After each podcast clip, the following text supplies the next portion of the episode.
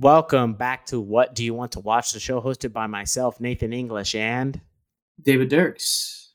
And we're going to talk about the best Star Wars TV show maybe ever? Question mark? That's Maybe. Andor. Uh, a show that has finished its first season officially. We're going to be having some non spoiler conversations, some spoiler conversations. And if you haven't watched it yet, we're going to try our best to convince you to give it a shot. So stick around. Do it.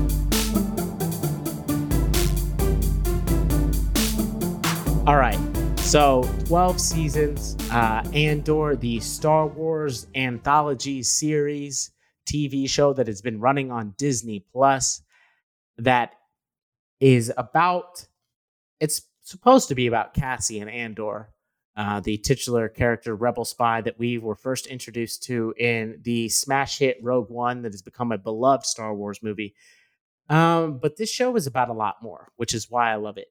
Uh, David, Mhm. first, I just want to get give me like a a quick like 30 second review of your experience watching the first season of Andor. There isn't much i- i- in entertainment. There's not much better than just high quality Star Wars, um, visually, um, plot wise, story wise, music wise. When you kind of have an all well rounded Star Wars show, man, it's just so very satisfying. Um, kind of makes it leaves you craving more. Um, and luckily, we're gonna get that. Um, so I was very very satisfied with this. Uh, thankfully, twelve episode. I'm glad it wasn't six episodes. Yeah. Uh, twelve episode series. So very happy. Yeah. Um I I genuinely I have a fondness for for Mandalorian and for the Clone Wars, um, which are two other Star Wars TV shows. I really think this one's better. Um, and let me tell you why. Mm.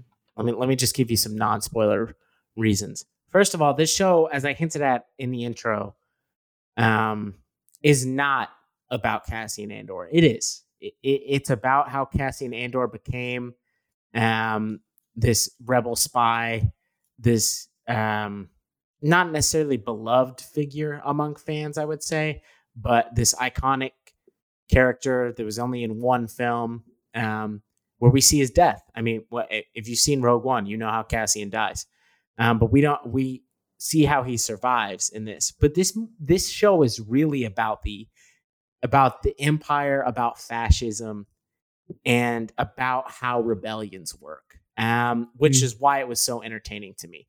When we're introduced to the rebellion in A New Hope, it's already there. There's no like founding of it. There's no beginning seeds of the rebellion. It's a fully germinated plant at that point, and it's Luke arrives late. Okay, he he arrives as they're preparing to like preparing their first big assault. I guess you could Mm. say. Andor is about how they get to that point. The show isn't about Cassian, doesn't even spend, I would say, a majority of the screen time with Cassian. You're jumping around to Mon Mothma in the Senate and Luthen, um, who we learn is a rebel leader uh, in some Mm. ways. But the rebellion's not even like a thing. It's just like small groups of people rebelling against the Empire. But what we get to see is how the Empire systematically oppresses people and what people do because of that oppression. Um, Mm. and I, one thing I want to ask you, David, this felt like to me the most lived in Star Wars has ever been. And by lived in, I mean I felt like specifically Ferrix, the planet where a lot of the show takes place, had actual people. Like, you know, like in Tatooine, Hmm. sometimes you're like, oh, wow, look, the weird aliens that live on Tatooine. Let me see that and stuff. But Ferrix felt like a real place. Like it, it felt, Hmm. it's, it feels stupid to say grounded, but it did. How do you feel about that? Do you agree? Yeah, I would. I think just because they like it's not when we when we were on Ferrix, it wasn't like we just saw their house. Like they they showed many different like areas and corners and, and places of, of Ferrix and with that the different people there too. So yeah, I think we got a very just wide variety of what Ferrix looks like and the people, uh, especially with that final episode. So yeah, Mhm. I, I completely agree. Mm-hmm. Mm-hmm. This show really has, I guess you could say, three major set pieces um, in 12 episodes. Uh, and all of them are executed in extraordinary ways. They all pay off after hours of of careful plotting, callbacks, um, and and they all kind of happen without traditional Star Wars elements taking place, but still feeling like Star Wars. And what I mean by that is there's no lightsabers in the show. Uh, I will spoil mm. this for you right now. There's no surprise cameo. There's no Jedi showing up at the 11th hour to save everybody. There's no unknown rebel hero that that comes out of the darkness and you realize that it's Princess Leia or it's Han Solo or something. There's not that doesn't happen because this show is about the little people. This show is about everybody else in the rebellion and how they get mm-hmm. there. Yeah, the little guys. And it's so rewarding. It's so satisfying to see. I I want to get into spoilers, but I don't want to do that yet. David, if you were trying to pitch this show to someone and, and, you were trying to convince somebody that has seen Star Wars stuff but saw Andor, doesn't really care about that that much, it's not going to have Jedi in it. It's not it's not going to be like a lightsaber fight show. How would you mm-hmm. convince them? What would you say to them? Ooh. Um I'm I mean as I've talked about with you and on the show, I'm a sucker for just incredible visuals. So I think I would start with that and like just most like 99% of people have seen Star Wars and a good majority love Star Wars and I would lead with that and just say like man this is some of the best Star Wars that's been released um plus you have just these incredible visuals um and um, it's just so well done in that area. And it's like a fun adventure. It's like a fun fun space adventure um, that you know what's hard not to like. Um, so that's and that's honestly how i've kind of explained it to people here like who haven't seen it and they've asked if they should. And i said like this is some of the best star wars that's been released recently. And it's just visually stunning it's fun it's entertaining um, and it, it's like I've told a couple people like you need to make this a priority because it's it's very very good. So my number one pitch um, would be this is the best season of television I've seen this year. It's mm. I, for me, it's better than House of the Dragon. It doesn't have the mm. same fanfare. Uh, I think a lot of that is because it's released at 2 a.m. But I think that if this show was released at 9 p.m. on Sunday nights, it would have been appointment viewing for me, like House of the Dragon was. Mm. Um, it's not going to have the same cultural impact, but it's that good. Two, it's it's Star Wars, but it's Star Wars that is a spy and political thriller, mm. uh, more than it ever has been before. The Empire is not a cartoon villain in this, and by cartoon villain I mean it's not oversized and you know just so obviously monolithically evil in the way that like it's so obvious from the first episode. Mm-hmm. and it's not stupid. The empire isn't stupid and the people in it aren't stupid. Mm-hmm. okay? They they're the way that they act is without compassion but it's methodical. Um, mm-hmm. and it's smart. It shows you how they uh, put people down. It, it specifically it shows you how they use hope and they use freedom and they dangle it over people to oppress them further. Uh, they grant them small rights. They allow them small things to let the people have the facade of freedom, have the facade of normal lives while taking that ability away from them. And mm. finally, this is dark Star Wars, but it's not dark in the stupid and obvious manner. And what I mean by that is this is the darkest Star Wars show, and I don't think it's close.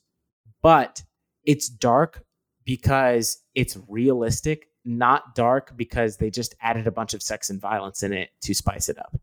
Mm-hmm. Um, so it's not gratuitous in nature, but it's dark in that it confronts you with emotions and themes that you probably wouldn't expect from Star Wars, at least not in such a serious tone.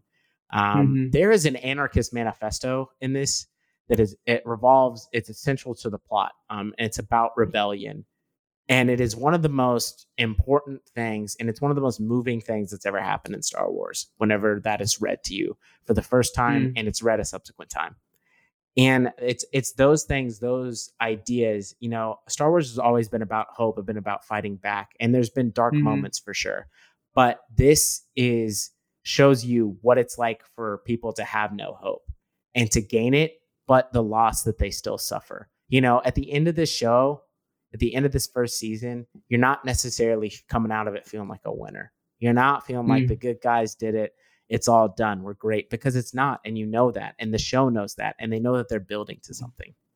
Mm-hmm. Um, so so yeah, I I if you haven't if you haven't decided, or I know a lot of people gave up after the first or second episode, push to episode three. I hmm. promise. Push to episode three, and you'll be rewarded, and then keep pushing. Which, which is weird that I feel like I don't know like why I don't know why the, you would give up. You know, like it, the first couple, it's like, all right, this is the best television I've ever seen, but like it was still good, it was still high quality, and this, they got to set it up. They got to set something up. You know what I mean? Um, so I still even enjoyed it. it's a it's a show in which past episodes get better as you watch the next one. You realize that like the first two episodes are great when you watch the third one, and and then you continue like, oh, these are fantastic, but they get even better as you keep going. Um, Would you say the final episode's the best? No, no. Um, which isn't a bad thing. Like I don't want to make that Yeah. seem like it's it sucks. I think the final episode's great. I think the final Mhm. episode is among the best. For me, Well, according to IMDb, it's the sec- It is the second highest rated episode of the season, the fi- the finale. for me, there's one that's the best. And I do you want to just get into spoiler territory now? Yeah, I think so. It's been 10, 15 minutes, so yeah, I think we can. Okay, spoiler talk. Let's just do it right now. It's the prison escape episode is the best for me. Yeah, which that is the highest Um, rated. The episode is that. it's it, it it's the slow build of that you know it's cassian being put in the prison and you see him like adapting and assimilating to prison life and you're like oh, okay what's going to happen here? I know he's going to get out but how? And then you slowly see how he does it. And you see him continue to grind and work not just work on his plan himself but work on the people around him to make it happen. And Andy Serkis is in um, these episodes, kind of getting a little Star Wars redemption almost, because Andy Serkis was, of course, uh, the person behind Snoke. Um, and I, like, I, I don't think I've ever felt more sad for a character I've known for such a short time. Mm. Whenever he delivers the line that he can't swim,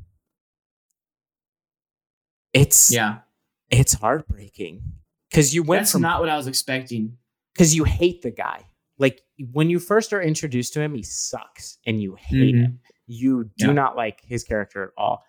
And then you keep going and you're like, okay, this Kino guy is growing on me.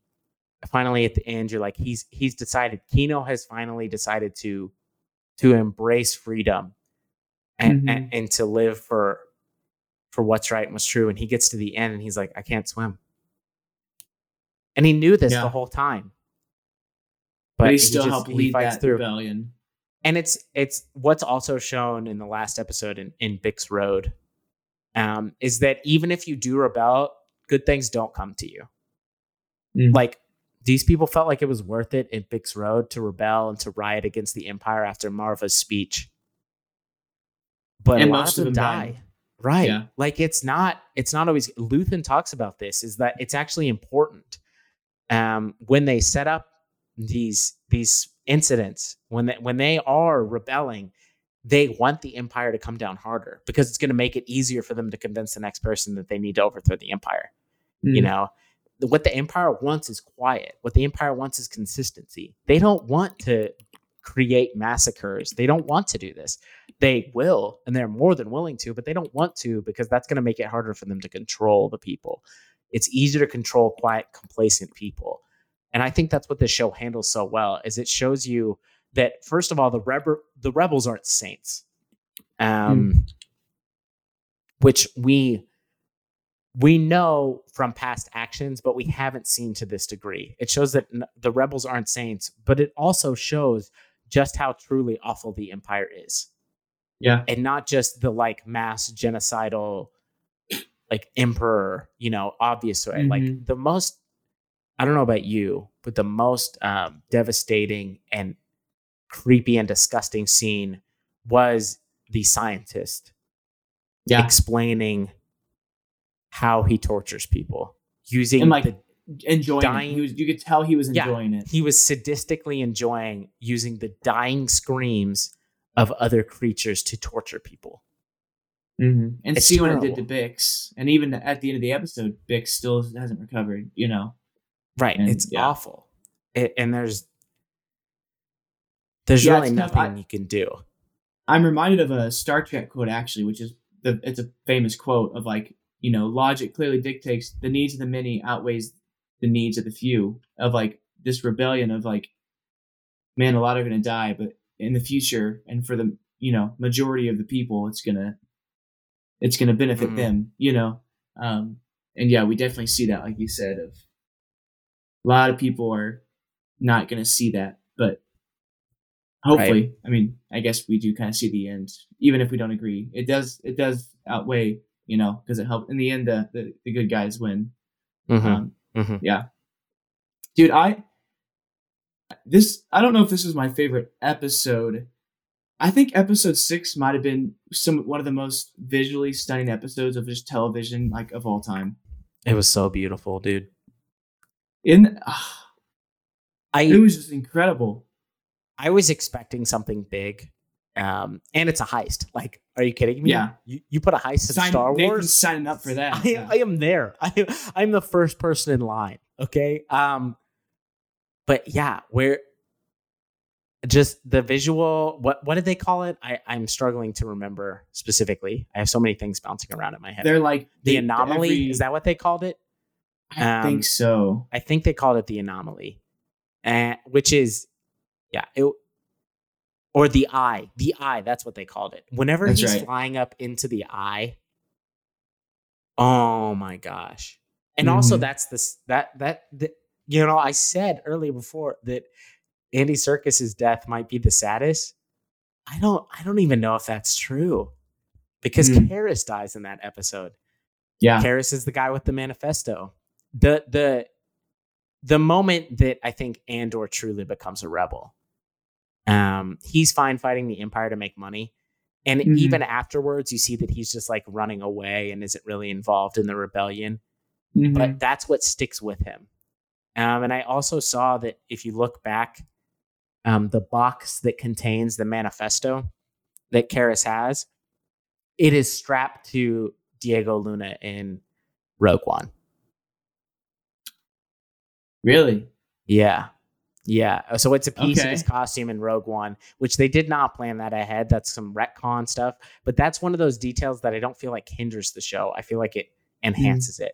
I mean, Yeah. you and people have already started posting this manifesto and just inserting like Iran or Russia or insert Mhm. whatever dictatorial regime is in charge because it, it applies.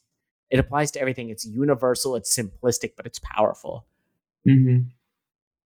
Oh my gosh. This show is so yeah i agree but i just remember such seeing that meteor shower and i was just like wow this is just this is insane so i uh something else i love i just love all the different storylines happening right now like not right now because it's over but like cassian and you have luthen and mon Mothma, dedra and Syril uh how do you how do you, how do you say his name I think Syril it's Syril. Yeah, I don't. Syril. Okay. I just love like all these different little roads, I guess you could say. And then kind of at the end, they all kind of connect. They all cross back at Ferrix. All, Mhm. They all have their different reasons to be there. Mhm. Um, I just love I love when shows are really good with that of like four quality different plot lines and then Mhm. they bring it right back, you know, and, and they connect them all. So I, I, I enjoyed that as well. Um, so Yeah, uh, we need to talk about Tony Gilroy now, um, who wrote five of the episodes um, and is the showrunner, um, which is kind of he, he's the guy that shepherds the project. Um, he helped write Rogue One. Uh, he is also the writer and director of Michael Clayton. Have you seen Michael Clayton, David? yes, I just watched it. Um, he's fantastic, and he did exactly. He's he's great um, in in the stuff that I've seen of his. He he is fantastic at um, kind of portraying the darkness of of man without it being comical. Um, mm. And it's it's something that is not easy to do.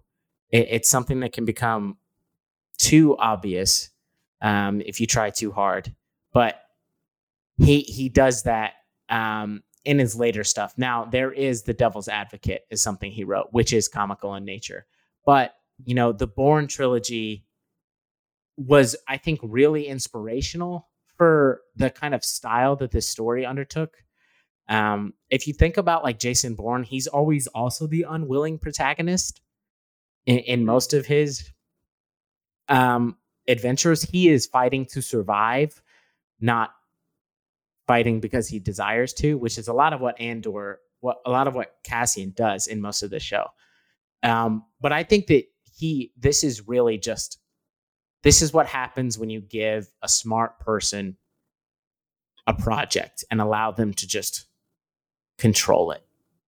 Mm-hmm. Um, and he didn't write all the episodes, obviously, but um, it's it, it's something that I hope Star Wars continues to do in the future. They've already done it with Jon Favreau and Dave Filoni, um, yeah. but I hope they they desire and they explore people more on the Tony Gilroy side, people that aren't traditional comic book people, that aren't necessarily, um, you know, Star Wars people, but from other aspects, and give them projects like this and let them shepherd it, um, because this is exactly what can happen yeah, giving them creative control and not, you know, being controlled while trying to write. Like, yeah, I, I and, yeah, I completely and giving agree. them time, giving giving them twelve episodes. You know, like you talked about um, at the top. I think that's so important because he had time to develop the story. He had time to do slow episodes of the 1st mm-hmm. two and to put a lot of backstory and to do all the shifting angles that you talked about, not spend a majority of the time with Cassian.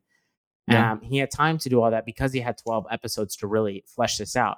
Whereas one of our complaints, specifically with, I think, more Marvel s- stuff rather than Star Wars, but still it's it's partially in Star Wars, is that when you cut when you do these six and eight episode seasons of television shows, you don't give the story enough time to mature. Mm-hmm. Because they're not writing these as limited series. They're they're front loaded with a lot of a, a lot of plot stuff and then they have to try to figure out how everything comes together in the last episode because oh my god we wrote ourselves into a corner and we have to have a big finale uh, mm-hmm. but andor didn't do that you could tell that it was planned from the beginning this is the exact amount of time this is the length that it needs to be and we're going to write this to that length yeah i always feel like six i mean I, just thinking now i could i could disagree with this statement i feel like every six episode like marvel show i've seen I could have gotten in a movie, you know? Um, yeah. But I didn't get this sense. Like, I thought there was just so much, and it was 12 episodes, and it was the right length, and I didn't think too much for one movie, you know? And I, I yeah, I, I really enjoyed this, and I enjoyed the length. I think, I don't know, I think we should do away with six episode shows because I just, I don't know. I mean, I, I think it's like what. So, uh, to compare it to another Star Wars TV show that has come out, um, Book of Boba Fett Okay. Mm-hmm. Book of Boba Fett um, was seven episodes and was not really a success. Not near as much as people wanted it to be. It took a character that was, I think, beloved for um, kind of almost because he was the cool guy to glom onto because you didn't get enough of him in the original trilogy and, and try to flesh that out. But Boba Fett had the same problem. The strongest parts of the Book of Boba Fett for me were when he was with the Tuskens, the flashback sequences. Those by or far the best part of the show. Or when it was just a Mandalorian show. But yeah. when it was just a Boba Fett centric show, when they didn't do the cameo thing, which I don't hate all the time, but it's being overused, mm-hmm. was at its strongest whenever it was Boba Fett with the Tuskens, and we got to understand how he became the person he became. But we had to speed through that so we could get to the current confrontation and what would set up the big final battle. And we could get to, okay, we need Mando to help with this. And mm-hmm. we need Mando back on Tatooine. And we need everybody to have this one long battle. This last episode is just going to be a fight. and, and it's tough. It's tough to do that. It, it it really puts a strain. I think if Boba Fett was twelve episodes, then then maybe it's maybe it's much more successful. Mm-hmm. Um, Yeah, I just don't. I also just don't understand what the rush is. Man, these studios have the money, they have the time.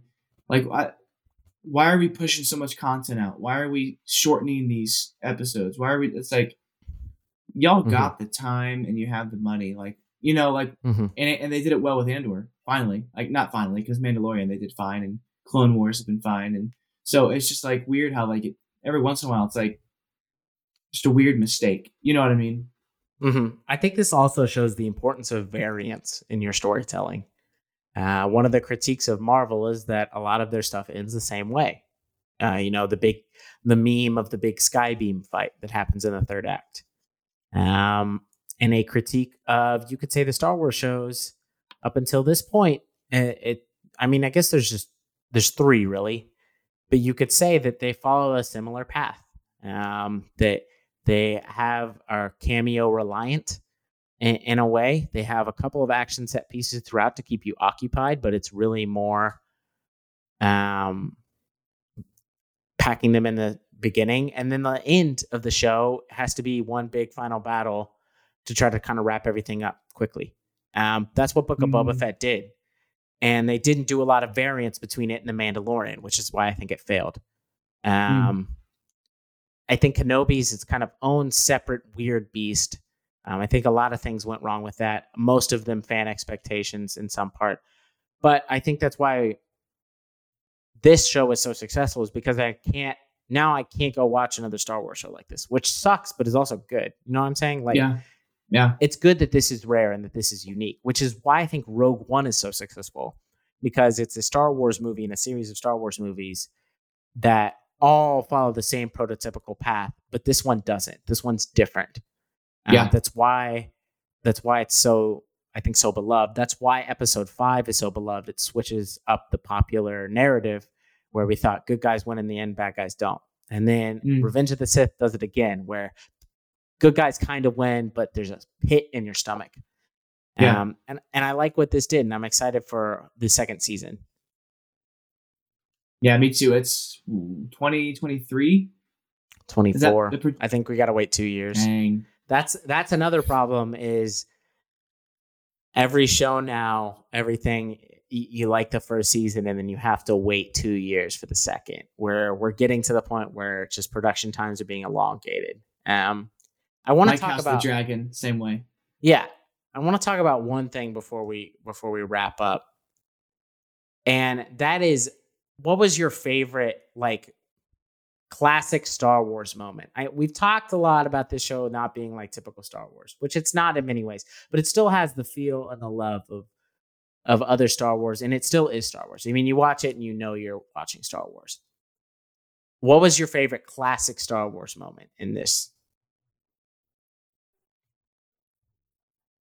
dude it's it's tough not to choose the prison break because you get the beginning of this scene episode and everyone's kind of been lulled into what the empire wants and their confidence has been crushed um but then like it takes one little spark of cassian right trying to convince and with enough confidence and, and, and a good enough plan like these you know lost prisoners um, with no way out, like get get together and they they figure it out and they break out.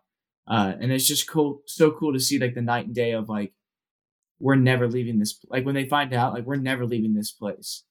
To them, Mhm. like just jumping into the water and swimming away. Like it was just so cool to see like one one man like completely switch the confidence of an entire floor of prisoners and then allowing that allowing them to break out. That was just cool to see that. Um, Mhm. within Mhm. that single episode. that almost felt like a little bit like a new hope to me Mm. just in, in like you're breaking out of this hopeless environment and and you're going to make it out but at what cost who are you going to lose along the way and you're going to lose Yeah. someone and it's going to be tough i felt the same way um, i really enjoyed that i think for me i the the moment other than the eye which we've already talked about which i think is one of the five most beautiful like set pieces in star wars Yeah. um, was absolutely stunning visually. But I think that when Luthen, this is in the later episodes, when Luthen is being um, reeled in by an Imperial tractor beam, ah, and the way that he gets out of it was I so forgot about sick. that. So I didn't even notice this on first watch. I've rewatched this scene like eight times. Like I immediately hopped to YouTube after finishing the episode and I was like, I gotta watch that again.